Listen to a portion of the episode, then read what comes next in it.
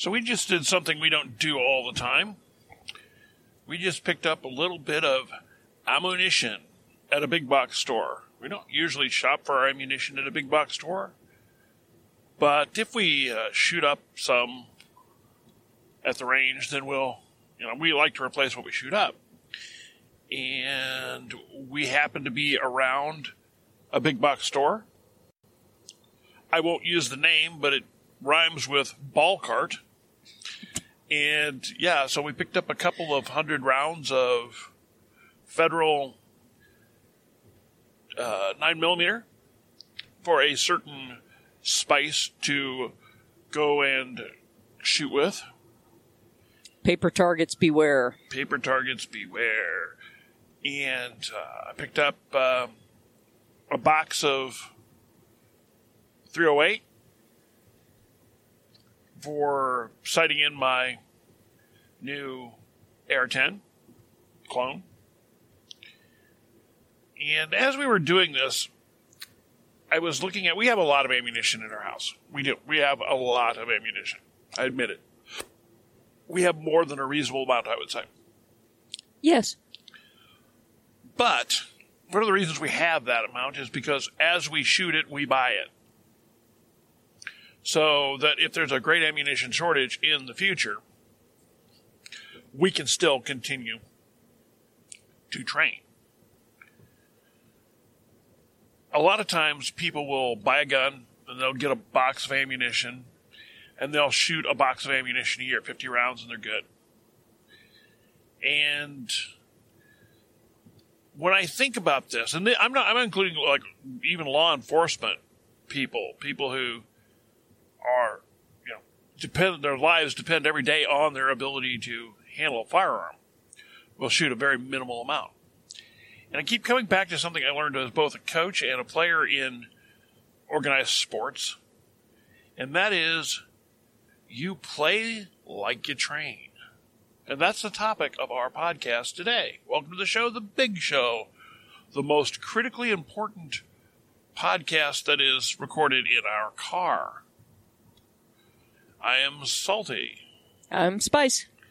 And we're going to hear to talk to today about you play like you train, and not just in sports or you know in golf, which isn't actually a sport, but as Mark Twain says, it's a good walk spoiled. But anyway, so let loose, let loose the dogs of war. What? Did you say let loose the neurophysiology of why you're going to play like you train? Why, that's exactly what I said mentally. because when you brought up this topic, I was thinking neuroplasticity. Neuroplasticity. The first thing that came to my mind, too, was neuroplasticity. That's right. We have a physiologist in the car. And you know where she's going with it? Physiology land. Physiology. And interestingly, this is some of what she, what she, uh, this is in her wheelhouse because it really, you do really physiologically play like you trained. Can't help it. Because adults don't get new brain cells easily, and uh, essentially don't do it at all except in the memory centers. You can build new neurons to store new memories. But most of the neurons you've got, you're going to keep and use your whole life. What we do do is we change the connections between them. So there's a lot of rewiring of the brain going on. Human beings are not like houses. When you build a house, you put certain uh, studs in the wall and s- certain support elements there, and you put screws in. And those same support elements and screws and things, all those connections are going to be there for as long as the house is up, mostly. But living beings are not that way. We're always remodeling ourselves, taking little pieces out, rebuilding them with basically similar pieces. But we rebuild in response to recent stresses. So when you lift weights, you tear up the muscles a little bit when you're lifting the weights, you rebuild the muscles a little stronger because there's ways to sense that they weren't quite strong enough and got a little torn up. When you do a task that requires thinking, the uh, core tenet of neurobiology is basically neurons that fire together, wire together. That means if you use a whole set of neurons basically at the same time, all those neurons will strengthen their connections with each other. So that it'll be easier to fire them as a group the next time. And the fact that it becomes easier to activate a whole set of neurons as a group represents something called procedural memory. Cool. Yeah. And we all naturally form procedural memory. That's why you don't have to think about signing your name, but you do have to think about writing Seizuquan. If you don't write that word often, you have to think about how to uh, write it a little bit when you're doing it. But you put basically no thought into spelling your own name. You've got a procedural memory. When you decide to sign your own name, all you got to do is basically activate that circuit in your brain you've already got developed, because all those neurons have wired together. Every time you do a, a, complex motor task, you wire those neurons together a little bit better. And the using of the wired together neurons, you decide to activate them, but actually using the whole set is a basically automatic response that no longer takes your attention. So when you are training, what you're doing is getting certain sets of neurons all nice and wired up tight. When you don't have a lot of attention to spare on that task, you'll just kick that set of neurons into action, and you'll perform the action the way you've always been performing it, without much tension. And in times of stress, you don't have the attention to spare. So you're not going to be able to stop and think through all your different motions you're going to have to have a circuit there that you can just kick into place. It knows how to rack the round into the chamber. It remembers to take the safety off. It remembers how to get the right cheek weld. So all the physical motions of it are automated and don't require the attention you can't spare in the first place and would probably not do very well under stress if you tried. This kind of reminds me of, of something from baseball and from golf and from football and and you know if it's, it's amazing how many of the the big shots you make if you don't have time to think about it. You know the the, the fall away jumper to win the game. So many of those go in because it's just pure muscle memory. But there's a there's a uh, phenomena, generally called the yips. People get the yips because they sit around and they think about it and they start thinking about every part of the process and not just doing it. And this is very common in, in like baseball where an all pro or an all, uh, an all star second baseman, famously from the, from the Dodgers, all of a sudden couldn't throw the ball to first base without throwing it away. This is a thing he had done since, you know, he was four years old. But it got in his head. And he didn't just pick the ball, throw the ball. He, it, you know, it, it became a thing. And he got to where he just would throw the ball, you know, half a mile over the first baseman's head instead of just picking it up and throwing it. The truth is, your conscious self is not as good at managing complex muscle motions as the lower parts of your brain that are designed to do that job. And the, if you have the circuit in place, you've already trained the neurons in the lower part of your brain. All you got to do is give them the go signal, and they'll take care of it.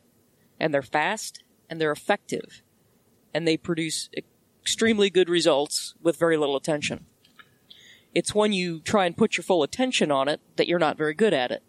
Either when you've got the yips after you already know how to do the thing, or as you're first learning a task, of course, you don't have the circuit yet. You're forced to rely on your more conscious self, and you're just not as good at the activity then. So you're gonna play like you train because you're gonna wire your brain to play the same way you're training. If you're not training much, then you're gonna have to re- rely on that conscious self to micromanage everything. It's gonna get really overloaded with too many tasks you're not going to be able to pay attention to everything you need to pay attention to. Maybe that means you try and fire at that intruder who's charging at you without taking your safety off. You know, even even if you know, it, you put into a stressful situation. I'm sorry, you put into a sp- stressful situation. And here's an example. In uh, the Civil War, this happened time and again, where they'd find a soldier had loaded his musket eight or nine times. The balls, I mean, he, the balls were halfway up the barrel. Stacked them, load after load without firing. Right, and he didn't put a, a percussion cap on it. So he'd pull it back, fire, reload without even realizing he had not actually, the gun hadn't actually gone bang. This happened a lot. Because his conscious self was overloaded with the stress of the situation. Which- and he's his procedural memory was missing a step, and his conscious self wasn't noticing it. So he was having a fail. Yeah. So that's how, like I said, it wasn't just a one thing. It happened again and again. It was a very common thing. And so you, I have a real problem with people who uh, think that they're going to become Sylvester Stallone. They're, they're the next Rambo when they've never been in a life threatening situation or they've never been in a in a gunfight. Uh, I've never been in a gunfight. You know what? I will not be Rambo if I'm in a gunfight. Chances are very good, and I'm just being honest here. Chances are very good. I'll stand there peeing down my leg. I don't know. I've had a gun pointed at me twice, and I didn't find either one comfortable. One was entirely by accident by a law enforcement officer who had lost he had lost um, he had lost His awareness of where where his gun pointing was. his gun.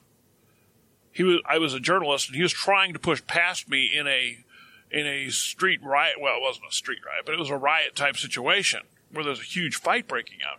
And he took his gun and he jammed it right in my rib cage, pushing me out of the way. And I looked down and his fingers on the trigger. I mean, if he pulled the trigger, it would have gone off in me.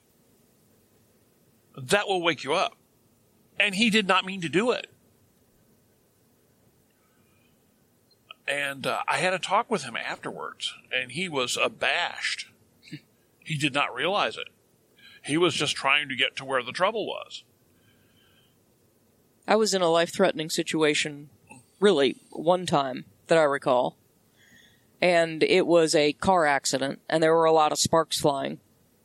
And the only conscious thought I really had at the time was to get away from the contact with metal so I wouldn't get shocked. Why did I, I would, and I pulled up everything so I wasn't touching metal. Why I was able to have that thought and complete that action is because I would had been working with some fairly serious electrical equipment for a number of years by that point, and that's something that that thought and that kind of action had occurred to me time and time again. If something might be hot, you don't touch it, and you don't touch anything conductive leading to it until you can figure out what the problem is and deal with it.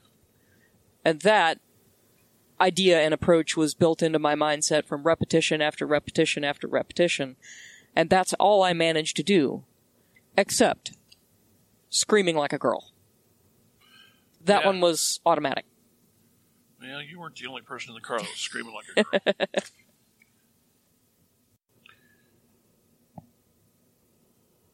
so yeah, it's a it's one of those situations where you know unless you train in a regular fashion for uh, let's just take a combat situation unless you regularly train in a combat situation with combat arms dealing with uh, combat scenarios where you and a team are going through the, the uh, a training course on a regular basis, you're probably not going to do very well in combat. I recognize this. This is the, one of the things I recognize.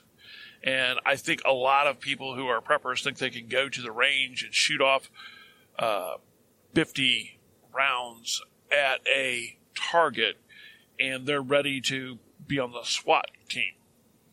I can tell you for sure it's a major difference even standing there shooting at a target and throwing out a little target ball and shooting it and try and shoot it again as it rolls and shoot it again as it rolls and shoot it again as it rolls, even that is a significantly different exercise and a good training exercise, by the way. So why do we bother? Well, you know, it, it reminds me of of the old the old story. There's a couple people are out walking through the woods, and a person's, you know, one of them's wearing jogging shoes, the other one's wearing hiking boots, and he first person uh, or person asks, "Why are you wearing jogging shoes?" So I can run. He's like, "You can't run away from a bear." The guy kind of grins. He's, "I don't have to run away from a bear. All I got to do is beat you." You know, this kind of situation. Why would you train? Well, because if you're in an adversarial situation, you don't have to be the next Rambo. You just have to be a little better than the person who you're opposing. There's something else to keep in mind too. Yes. Certainly, you cannot train for all aspects of a life threatening situation because the stress response is just such a huge deal. And you're not going to adequately train that when you're not in a life threatening situation. But a lot of the complex motions involved in a high stress situation can either be trained or if they cannot be effectively trained, you can at least do mental walkthroughs. And it turns out if you visualize and imagine every step of a process, including the triggers that start it and what exactly you do step by step, even if you can't physically perform the actions that you're imagining, it does help reinforce the right circuits the same circuits. I think uh, the studies I, I was uh, looking at were about uh, free throw shooters. And they took some naive free throw shooters, which means people who didn't play basketball and didn't shoot free throws. And they gave everybody a little bit of practice to let them know basically what was up. And then some of them continued to practice physically, and some of them spent the time just sitting in a chair in a room in a concentrated visualization of how to do the procedure. They uh, took brain scans of both groups and found that the same brain circuits were lighting up in both. And they both had improved efficiency. Now, the guys who'd been doing the actual shooting were better because they got feedback on how their motions were working at the time they were doing them, and that's a better way to reinforce the right circuits. But the people who had just sat there and imagined it did significantly better than if they hadn't done that exercise at all. So, visualization exercises can actually do some real good. This is not daydreaming about you being Mr. Rambo hero, because that sort of visualization is not realistic enough to reinforce the right circuits this is imagining yourself going through discrete subsets of physical actions that would be required. Like, okay, I drive a lot in Missouri in the winter. There's bad weather sometimes. Obviously, I don't have a lot of opportunity to practice sliding off the road into a ditch.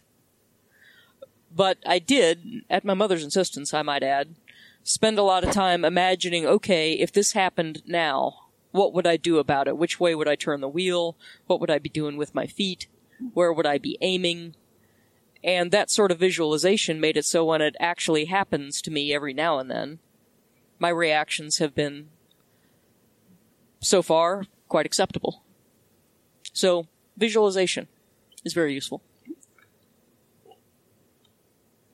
Getting back to firearms in visualization, I certainly totally agree with.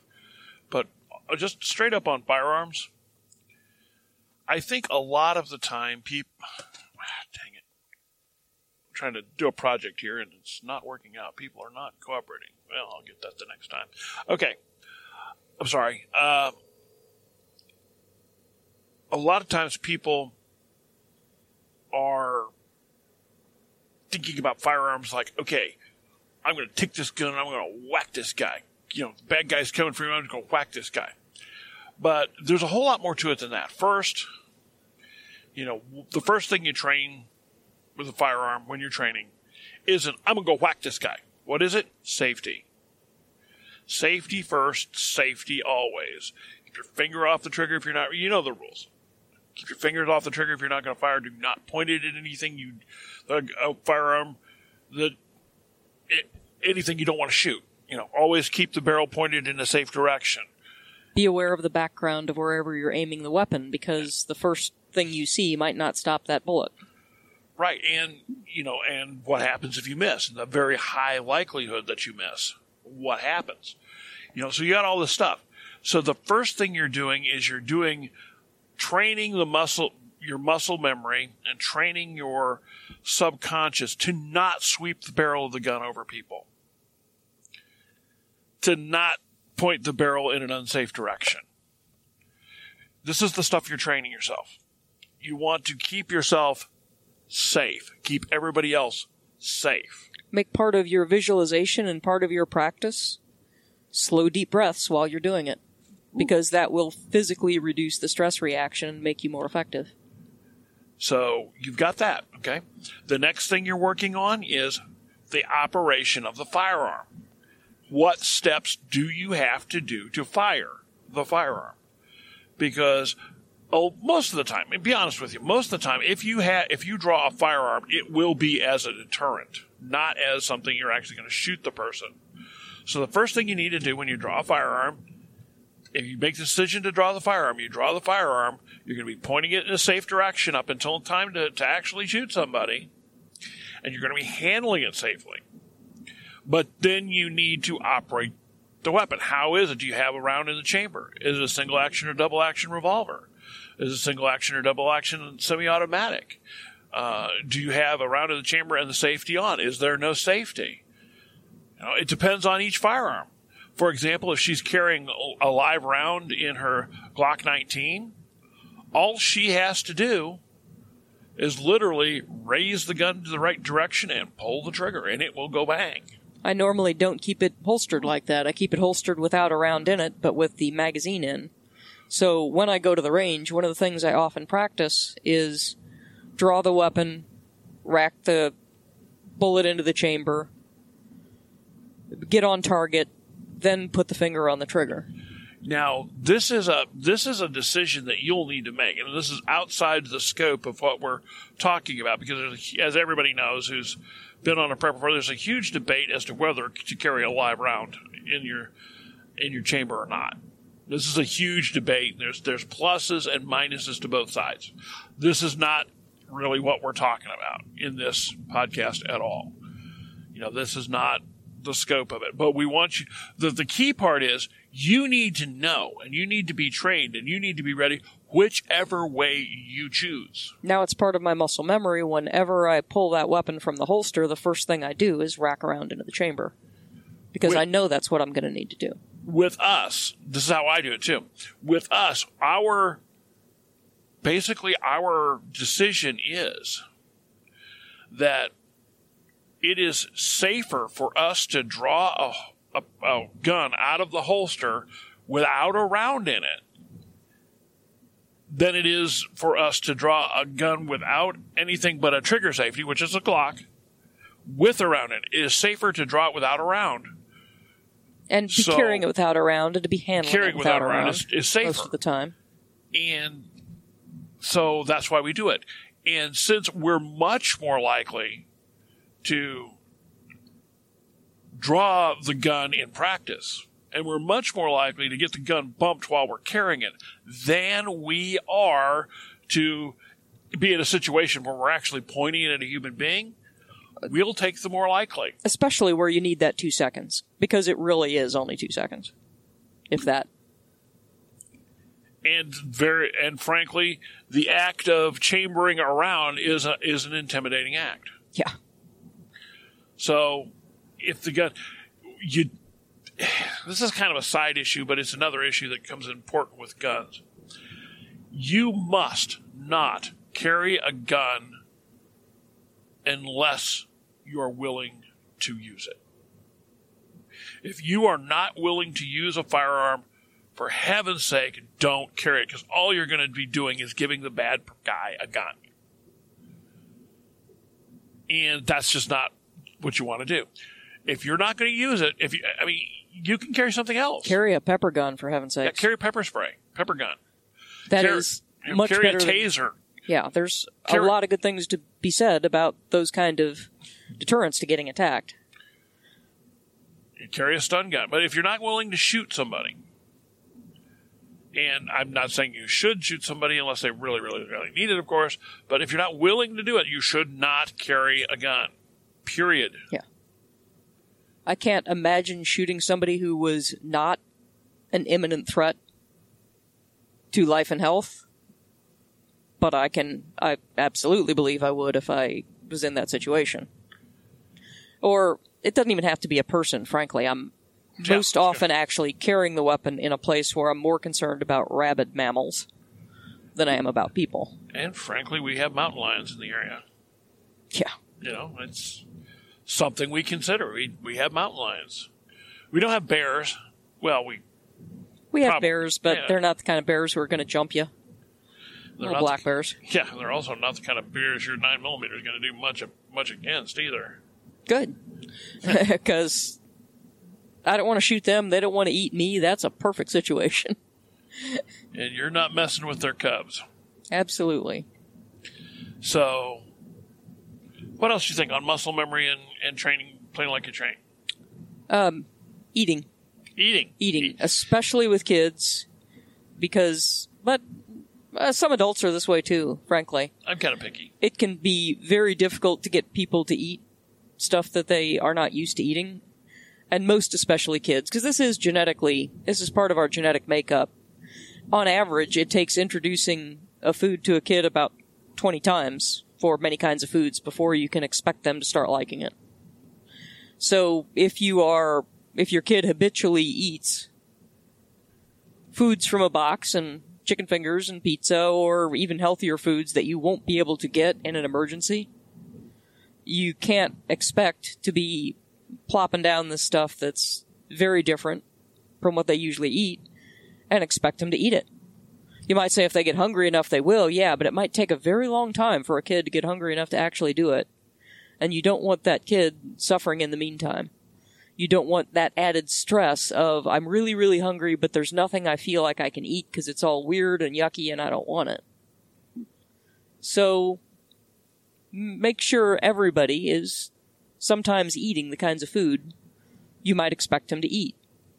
If you make it more of an, an, adventure thing, you know, a lot more people. Uh, my experience is with older kids, basically, but making it seem like more of an adventure than a this is a horrible situation and so you must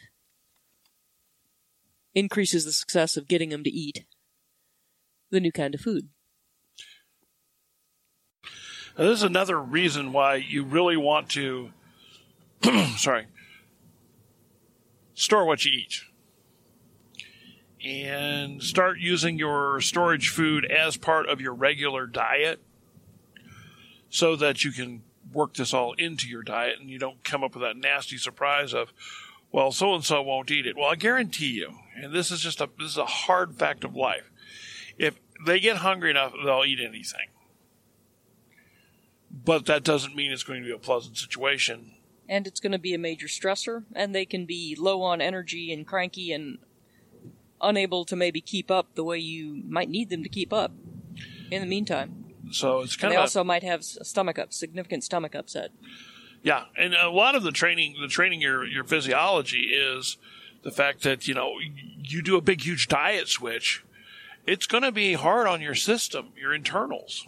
If you hit this big diet switch, if, if for example all you store is like starch stuff, and you're used to eating a lot of meat, and all of a sudden you switch over from meat to starch. I, I'm a historian, so I always go back to the Civil War. This was a this was a thing in the Civil War.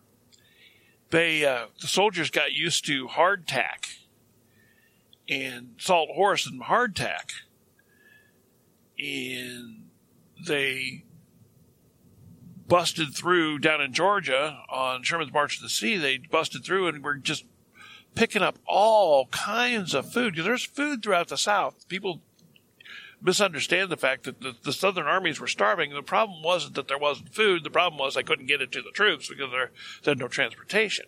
So there was food all over the South, and it was available. And that's what Sherman and his guys uh, were eating. But they were eating so much rich food that they were used to hardtack and salt horse. And, you know, they got to, to where they really were sick and tired of the good, nutritious food because it was clogging them up. They were having all kinds of digestive issues because they went from this harsh diet of one particular type to a completely different kind of diet. And of course, throw in the odd dysentery and stuff like that, it can get really miserable. But anyway, that's, That's just actually more the rule than the exception, the dysentery. yeah. Uh, also, you can train mental flexibility. When you put people in a lot of different situations and ask ask them to do new and different things fairly often, being asked to do new and different things in and of itself becomes much less of a stressor. Being asked to sleep somewhere other than their own bed, being asked to do things physically that they're not used to doing. All of these things become much less stressful when they have been asked to do a bunch of different things. So you can actually train mental flexibility and adaptability as well as training to specific situations. And all of that's very valuable. Because please do not underestimate the importance of stress in one's physical well being as well as mental well being during times of uh, emergency. It's just giant. Good to know. So, have we covered the topic? Think so? All right. So, what we're going to do is we're going to shut it down and we'll catch you the next time. Thank you for listening and bye bye.